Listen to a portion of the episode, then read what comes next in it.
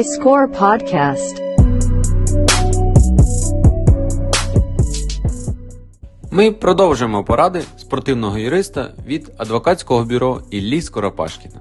5 хвилин знань, які допоможуть при підписанні контракту з футбольним клубом. Поговоримо про підводні камені футбольного контракту. 6 порад в частині виплат. Перше. Строки всіх грошових виплат, як щомісячних, так і одноразових чи компенсаційних виплат, мають бути визначені в самому контракті, оскільки стверджувати про затримку або про строчку таких виплат можна тільки тоді, коли такі строки чітко зазначені у контракті. Друге. Суми виплат. У типовій формі вказано, що всі виплати здійснюються чистими, тобто без зарахування податків та інших платежів. Якщо в контракті цей момент спеціально не уточнений, то виплата буде чистими. Але бажано звернути на це особливу увагу і після суми додавати чистими або нетто, або без податків, оскільки часто бувають непорозуміння як із клубом, так і з вітчизняними фіскальними органами. Третє.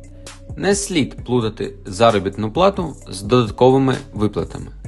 Заробітна плата це базова сума, яка не зменшується. Зазвичай її називають офіційною. Додаткові виплати або додаткова заробітна плата, або виплати за професійну майстерність. В контракті можуть бути різні назви таких додаткових виплат. Це виплати, які можуть зменшуватись в залежності від обставин, які не завжди залежать особисто від футболіста. Більшість футбольних контрактів, е, з якими ми мали справу, прив'язують повноту таких додаткових виплат до певних обставин. Наприклад, високий рівень майстерності футболіста, належне виконання футболістом, контракту і таке інше.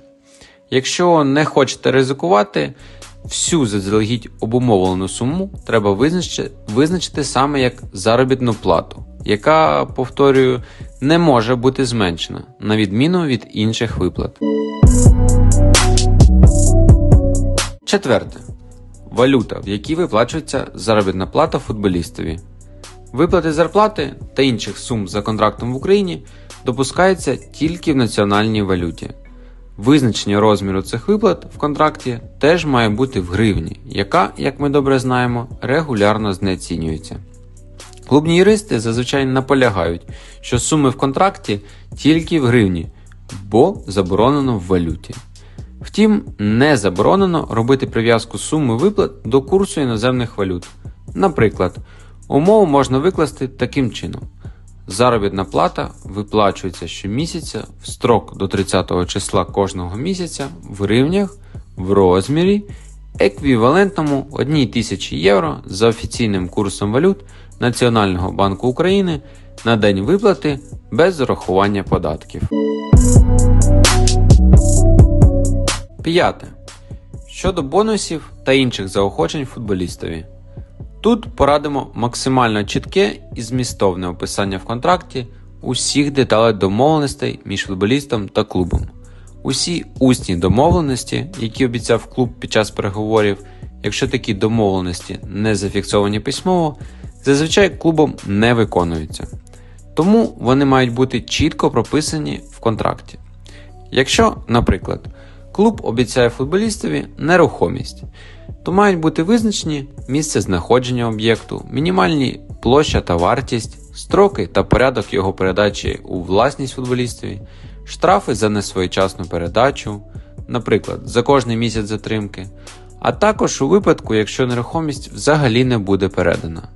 Це також стосується будь-яких інших виплат та заохочень, бонуси за підписання контракту, так звані підйомні, преміальні виплати за досягнення певних індивідуальних чи командних результатів, оплати авіаквитків, відшкодування за лікування, компенсації за оренду житла та таке інше.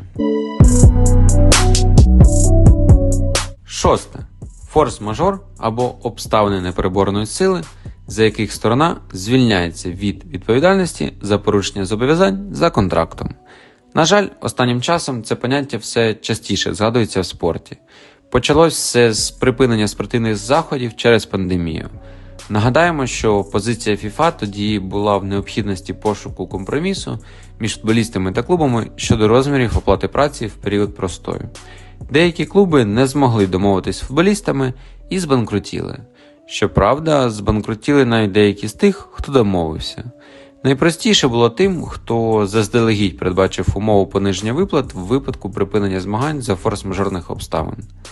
З урахуванням нашого досвіду щодо форс-мажорних обставин в футболі, ми рекомендуємо чітко визначити конкретні дії сторін у випадках впливу обставин непереборної сили, що спричиняють неможливість належного виконання сторонами своїх обов'язків за контрактом, в тому числі умови грошових виплат футболістові в період дії таких обставин. Підписання контракту це не просто пуста формальність, тому краще заручитися підтримкою професійного юриста в цій галузі. Далі поговоримо про такі умови контракту, як дострокове розірвання трудових відносин та як прописати умову щодо відступних. iScore Podcast.